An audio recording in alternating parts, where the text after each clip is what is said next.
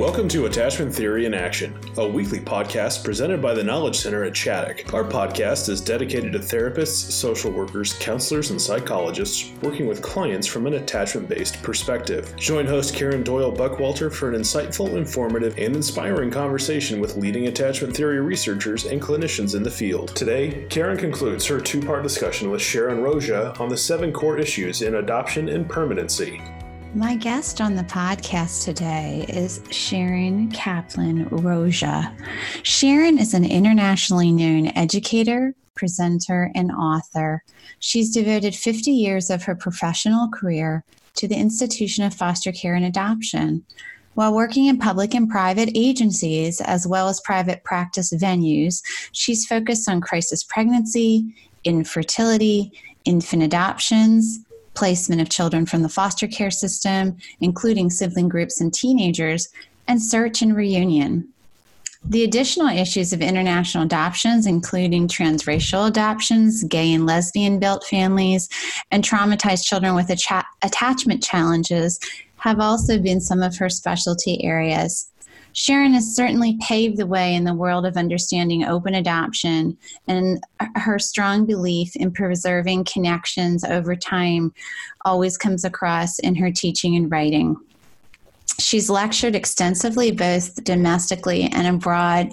She's contributed to numerous books and professional articles, and more recently released the book written along with Lisa Melina the Open Adoption Experience, a complete guide for adoption and birth.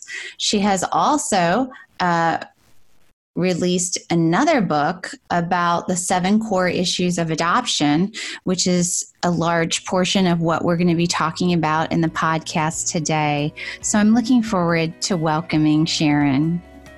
Have you ever wondered how does attachment theory impact your clinical practice? Do you want to refine your clinical skills? Train with the Knowledge Center at Chaddock. Join Karen Doyle Buckwalter and Josh Carlson for Attachment Theory in Action, coming to a city near you. You'll leave with extensive knowledge and proven interventions to increase the impact of the great work you are already doing. Visit tkcchaddock.org to sign up for this two-day training in St. Louis on October 18th and 19th, or learn more about additional 2020 dates in Charlotte, Seattle, and Phoenix. Uh, hello, everybody, and we are back here to continue our discussion um, of the seven core issues in adoption and permanency. So, Sharon, let's continue. the The fourth one that you write about is grief, and you were already touching on some of that in what you were just speaking about in terms of infertility, but let's hear more about that and and your perspective on that. Well, grief is hard work. We all know that. Um, it takes time out of our life. It's emotional, it's draining, and it's difficult if you can't pinpoint what it is that you're grieving. And so many of the losses in adoption and foster care and relative caregiving and donor insemination are ephemeral. Ephemeral. Am I saying that right? Okay.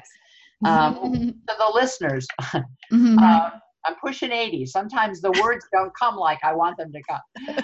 Um, the um, the issue here is that, as I said before the break, there's not a lot of permission to grieve what everybody sees as problem solving, and there's no real rituals to bury your unborn children, to set aside your fantasy child, to, if you're grandparents, to grieve the child that is alive and well out there but unable to parent their own child. So you find yourself parenting again at an unexpected stage of life. Um, you know, if you if you did donor insemination, um, maybe one of you is genetically connected and the other isn't. And there may be grief issues associated with that. Um, the importance here is to recognize that the grief is the gateway to healing. That if we don't stop here, and get very, very clear what's been lost and find a way in therapy, in groups, in journaling, in um, creating a ritual, um, asking for some spiritual guidance to lay things to rest. Uh, these things have to be put into words and, or objects, even. Um, I know um, a family who literally created a burial box and they put into it uh, a picture of each of the partners as babies uh, to represent what their offspring would have been confined up. Mm. Um, an announcement to their family that they were pregnant. Um, all of those things went in the box their hopes and dreams, the ways that they believed their child would have been like them and different from them and they literally put it in a box and they buried it and they had a service and their family was there and they had to make room in their hearts for the child who was going to arrive that was not their biological offspring and brought extra relatives. And um, that became healing for them. I remember another woman who wrote a book. She was a writer and she wrote the story of her fantasy daughter and she gave her a name and she wrote her whole life uh, her pregnancy with her her birth who would have been there what the shower would have been like and she wrote the story of the daughter she didn't give birth to had it leather bound and put on a bookshelf. And that's where she put her daughter that she really was hoping to have so that she could make room for the daughter that she was adopting as a single parent. And when she wanted to visit that other daughter, she could. She was somewhere concrete.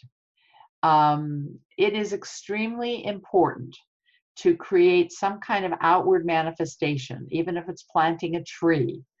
Um, and part of the beauty of doing a ritual is that the people who love you are there witnessing it because sometimes they don't understand that just getting a child, getting a baby, getting a child, adopting a sibling set is not the same.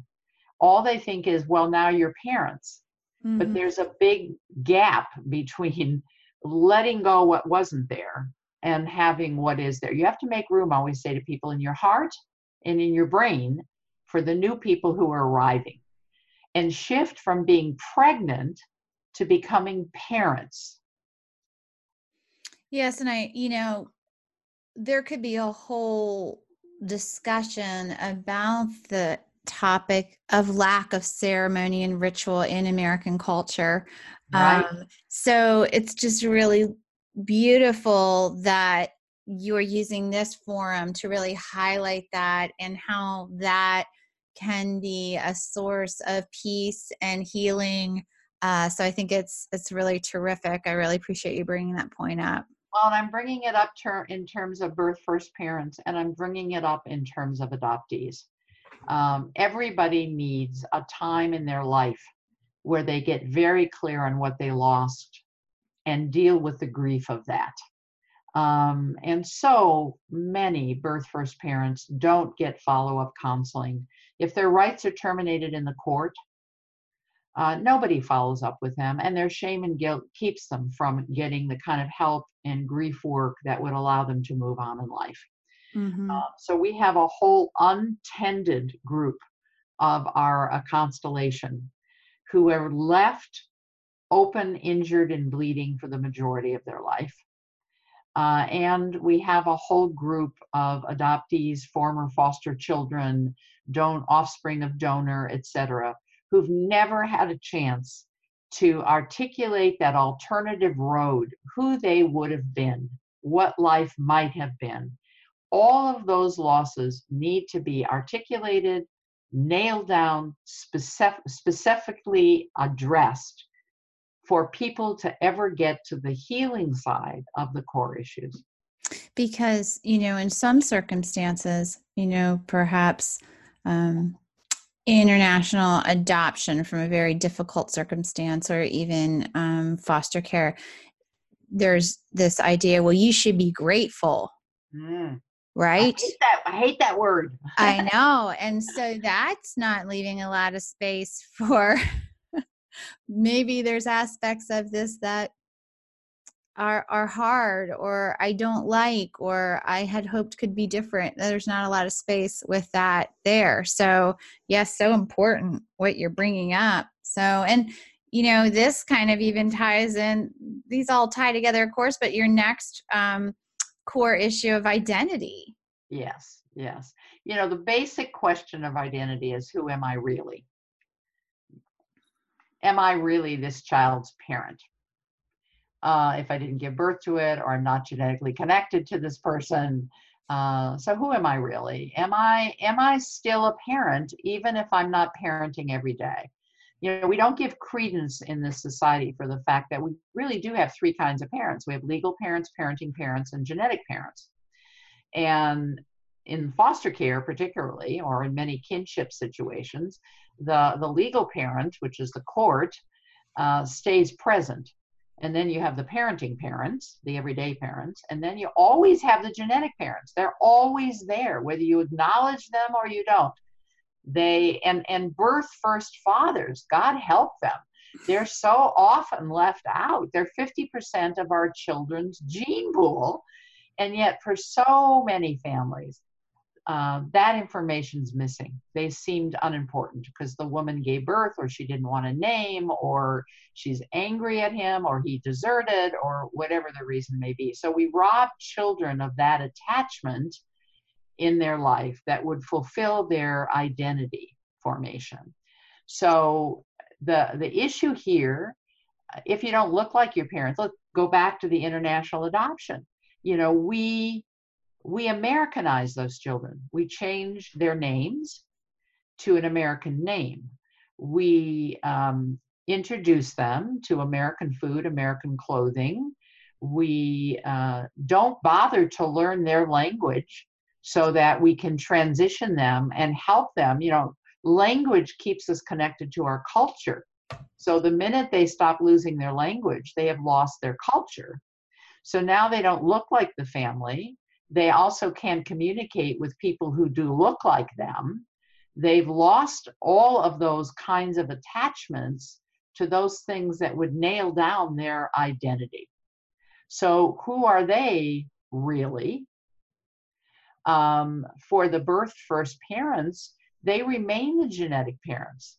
But if in some ways that isn't acknowledged, if if people don't go to them and say, a year down the road, five years down the road, 10 years down the road. You still matter. You've evolved, you've changed, your medical history has changed. Maybe you were struggling with alcohol or poverty or other things when this child came into the world, but maybe today you can give us really solid background information or updated medical information or provide a role model for a child of who they can become also connected to their genetics. So if we think of nature and nurture as Siamese twins, what frequently happens is we detach, we're back to these attachment issues, but we detach nature from nurture and make mm-hmm. it all about nurture, which is very difficult then in forming an identity. I go back, we mentioned in the book Andrew Solomon's work, um, you know, Far from the Tree that we have a horizontal identity and we have a vertical identity. And what so many of our children and parents don't understand is that they're both crucial to forming a solid identity. Mm-hmm. And if the parents doubt for one minute that they are the parenting parents and they have a right to take on that role, that that's what their child needs, then the child is robbed in more than one way they don't have solid parenting parents and they've lost their genetic parents. And so their identity is greatly impacted. And the issue that's really important here is that if you don't know who you are, you can't advance to the next core issue, which is intimacy. Intimacy is all about attachment. Intimacy is all about bringing all of who you are to the other person. So if you don't know who you are, how are you free to join in a relationship with anybody else? Mm-hmm. So we have a lot of people connected to adoption, foster care, relative caregiving, donor insemination, surrogacy, who are very limited in their abilities for deep emotional connections. And that is an issue that brings many, many people then into therapy. I just recently had a session with a young woman who said, I don't trust myself enough to make a relationship with anybody. I, I don't like to be touched. I don't want to date. Um, you know, she's 20 years old. She's at university. She's not participating in the normal life events that somebody in her 20s would be doing. And part of that that we're exploring is that she is very different from her adoptive family, but they don't want to acknowledge that. She's had no freedom to develop her own identity, to search, to gather information, to begin to explore the various aspects of herself because she's afraid that she'll lose her adoptive family if she does it. So she is not clear on her identity and therefore unable to move into any forms of intimacy. And her intimacy with her parents is kind of false intimacy. It's based on their needs, not her needs. Mm. And I think, you know, in thinking of attachment, we we think about the safe haven and secure base, and we think about um, if we look at circle of security for example the the coming back and refilling when you you need that connection but then the being able to separate and explore. Right. and that some parents have great difficulty tolerating with with biological children as well that separation and exploration when you add the um, adoption status to it and, and some of the things that we talked about earlier that fear of of letting them find out who they are and and what will that mean for us that's um, right and so many of these families are what i well you would use the same term i think but they're drawing from an empty well mm-hmm. they they themselves if they go back in their own history did not have secure attachments in their own family system so they don't even know the dance of attachment. And now they're in it with someone who's very different from them. And the marriage may be a lot of stumbling over each other's feet and may never have settled after the fertility onslaught. Um, and, you know, even for those people who have a solid connection to their partner and they have parented successfully before, parenting as grandparents, parenting as aunts and uncles to children that come from a different beginning in your own family or parenting from foster care where you become a foster adopt parent. Um, each child particularly when we're placing sibling groups each child has their own needs their own style of attachment. They're drawing differently from their wells. And families we overwhelm families in learning how to attach to each individual identity in the family, give them ro- room to grow into who they are and explore, and then move into different relationships with them. And I think about the families that come from the foster care system where they've adopted three or four children it's great that siblings get you know get to be placed together but they're they're not a group they're a they're a sibling of their sibling group of individual children with individual developmental phases with different attachment styles who've been wounded differently in the system and have their own traumas.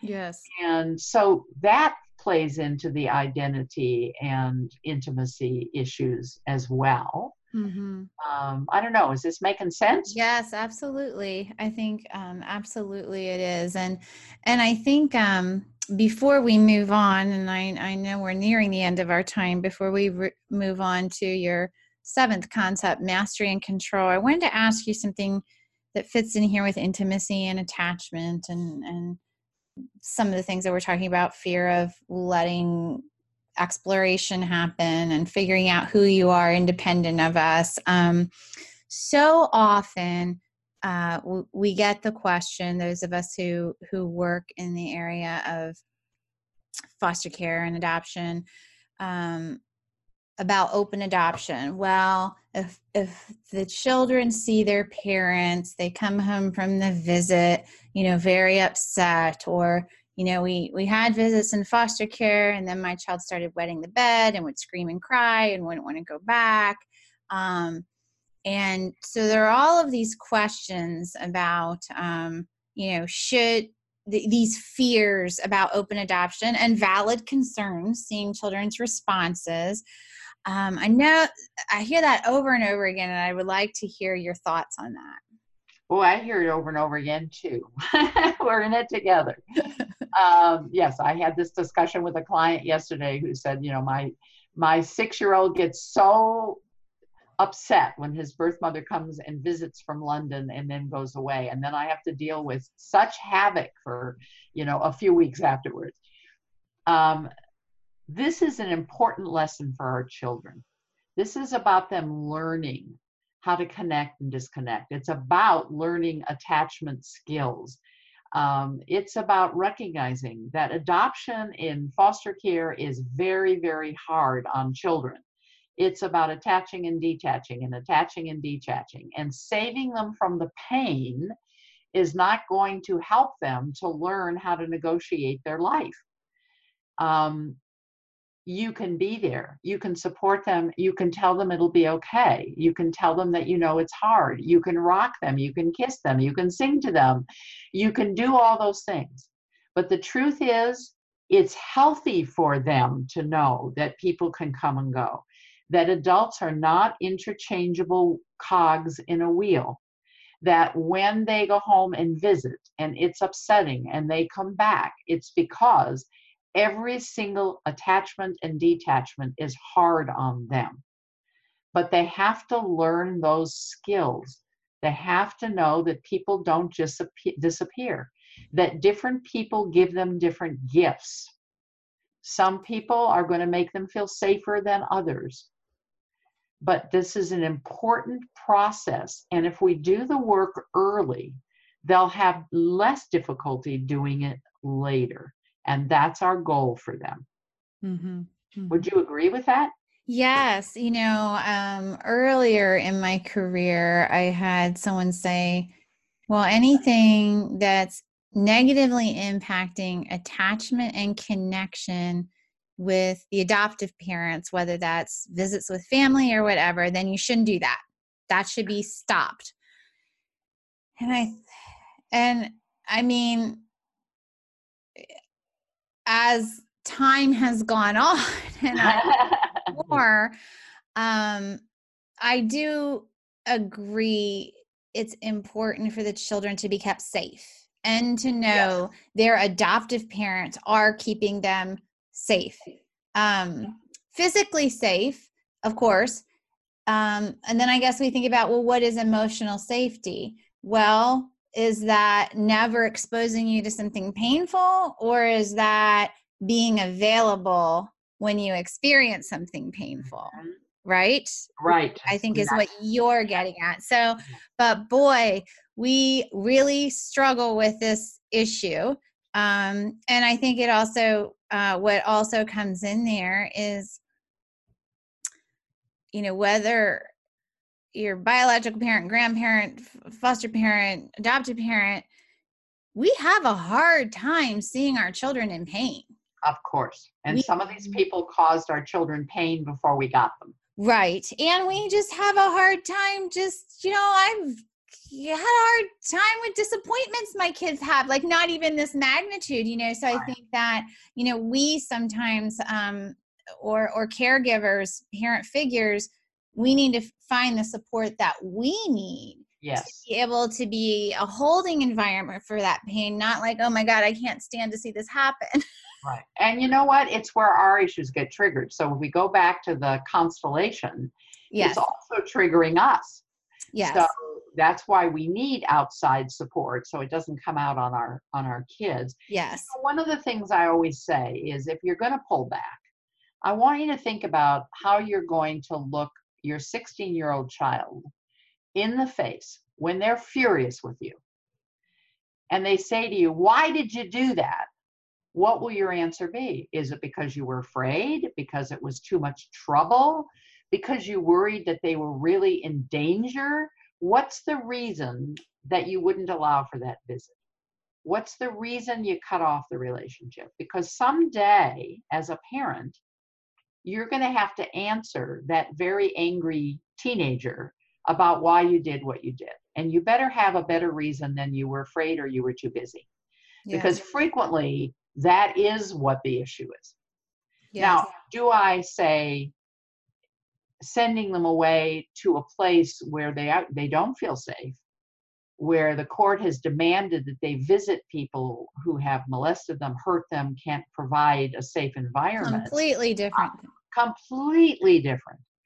But just because they're different than you, just because maybe they don't have your fancy language, just because they drive a really old rickety car, uh, just because what they're able to afford is uh, a McDonald's and not a healthy meal, um, doesn't mean that they're not good for your kids. Mm-hmm. And so your kids have to learn that there are all kinds of ways that people function in the world. What a great lesson for them. Yes, yes, yes. Thank you for that. So, your seventh core issue, mastery and control. As we wind down, what can you share about that? And that is the ultimate that separation and feeling secure, as we were saying, to go into the world and have a sense of efficacy and self-esteem and and all of that. So tell us about this one. Yes a solid what you're looking for in your mastery is a solid identity, not that we don't continue to grow and add, but a solid core identity, um, a real sense of building intimacy with others, attachment skills, what some of us call building Velcro on our heart. So we learn early, learn early on how to attach and then transfer and attach and transfer. So we're full of Velcro on our hearts. and um, we can go out in the world with a sense of good self esteem and not constantly be afraid of rejection, and that we have skills. And that's the key issue for mastery that we have skills to negotiate the world.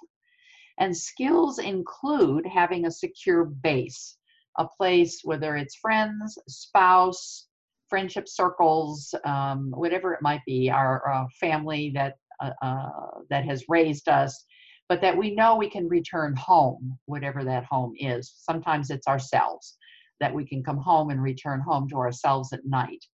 That's mastery. Control is something we all lost. If you look at what happened, remember I started out by saying everybody had to lose things that were rather profound before they ever gained anything. Well, the mastery is where the gains are.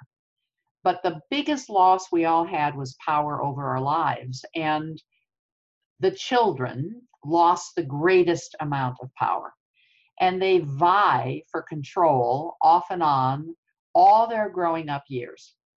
Control to, to have access to their original information, control to see who they look like, control to go back to their countries of origin and see if they can find the village that they came from um, that control for information, for pieces, is a major journey for our children. And one of the things I hear from families frequently, and I get, I mean, I do consultations with people all over the world. And one of the things I hear frequently is somebody saying, I'm, I'm out of control, or my child's out of control, or I don't know how to deal with my child's control issues. And you know it's a big issue because you don't grow up unless you grow up in a family by adoption um, you don't grow up saying i'm going to someday uh, go to a, a, total stranger share my most intimate details uh, beg and plead in some form to be able to have them stamp me with approval and allow me to parent and then have people visit my home and tell me how to do it and check out the heat of my water and whether I've got lock boxes for the pills and whether I've got a fence around the pool, that other people are going to be judging me and that society for a long time is going to judge me. And if I say anything about, God, I don't like my kids today, somebody's going to say, Well, you asked to adopt them. Stop complaining. Or you wanted to be parents. So that whole outside issue around control follows families, parents forever. The kids, you know, they they didn't ask to be a part of the Brown family or the Green family. They didn't get to choose which family they were going to go into. Nobody asked them, even if you're in California, if you're 12, you have to consent to your own adoption. And I remember going to court with a 14 year old, and the judge said, Well, you want to be adopted by this family? And he goes, You know, Your Honor, Your Honor, it isn't like I've got a whole bunch of families giving me a choice. This is the family that said they would take a 14 year old, so they'll do. Okay. You know, that was his level of control, right? Yeah. So, um, you know, wow there is so no control. And for the birth first parents, particularly those who lose their children to the termination of rights, they were deemed unfit, no good, not able. Does that mean that they have to give up their other kids? Does that mean that it can't have any future children? Um, does that mean they have no rights ever to know how the kids that they're not parenting are doing? Um, I get calls from birth first parents who say to me, do I even have a right to know if they're alive or dead? We have an earthquake in California. We get phone calls from women who say, How will I know if my child died? 9 11, phone calls from all over the country. How will I know if my child was in one of those airplanes?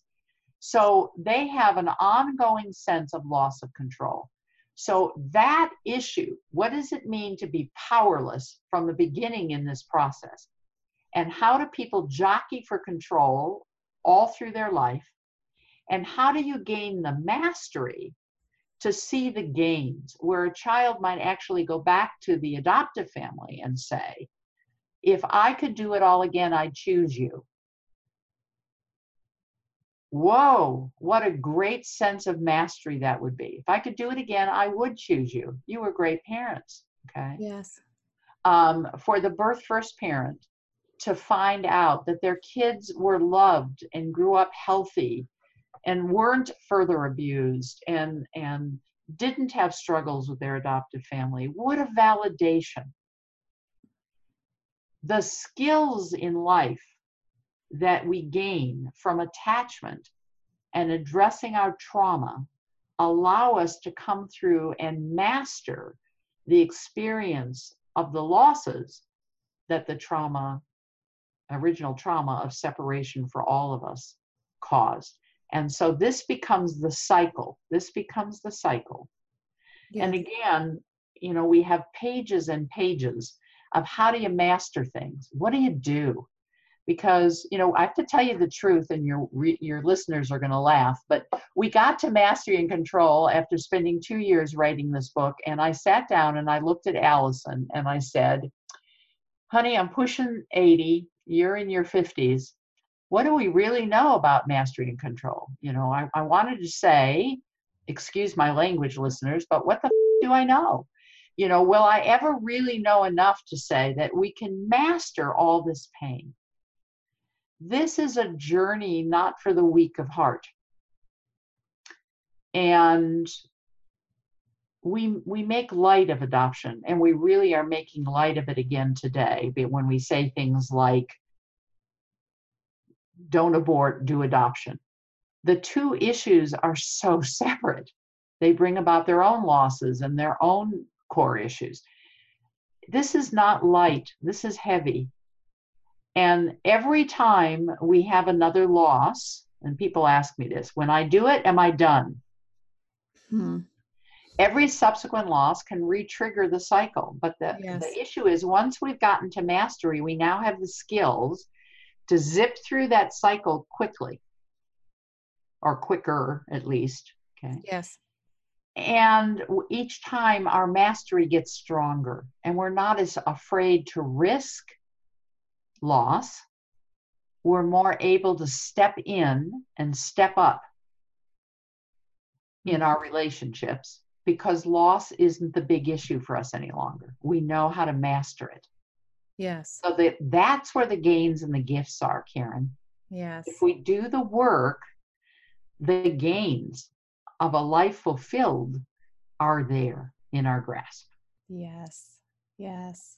Well, thank you so much. This has been really a fantastic discussion um, about these issues. And I want everyone to know where they can find your book, where they can find your articles, where they could pursue having you speak at an event. So let everyone know where to find you. well, the book, The Seven Core Issues of Adoption and Permanency, by myself and Allison Davis Maxon, can be purchased on Amazon. Um, and we'd be thrilled um, if you took a look at it. It's written in the form of what we call forward facing, it's for the people touched by um, all of these forms of family building. But at the end of every chapter, are notations specifically to therapists. So if you're working with this issue, think about these issues. Um, and you can certainly reach me uh, at my website. Um, I'm on Facebook, I'm on Twitter. Um, my email is Sharon, S H A R O N, at Sharon, S H A R O N, Roszia, R O S, like in sugar, Z like in zebra, I A dot com. And you can find me that way on Facebook and Twitter. And it's www.sharonroszia.com on uh, my website.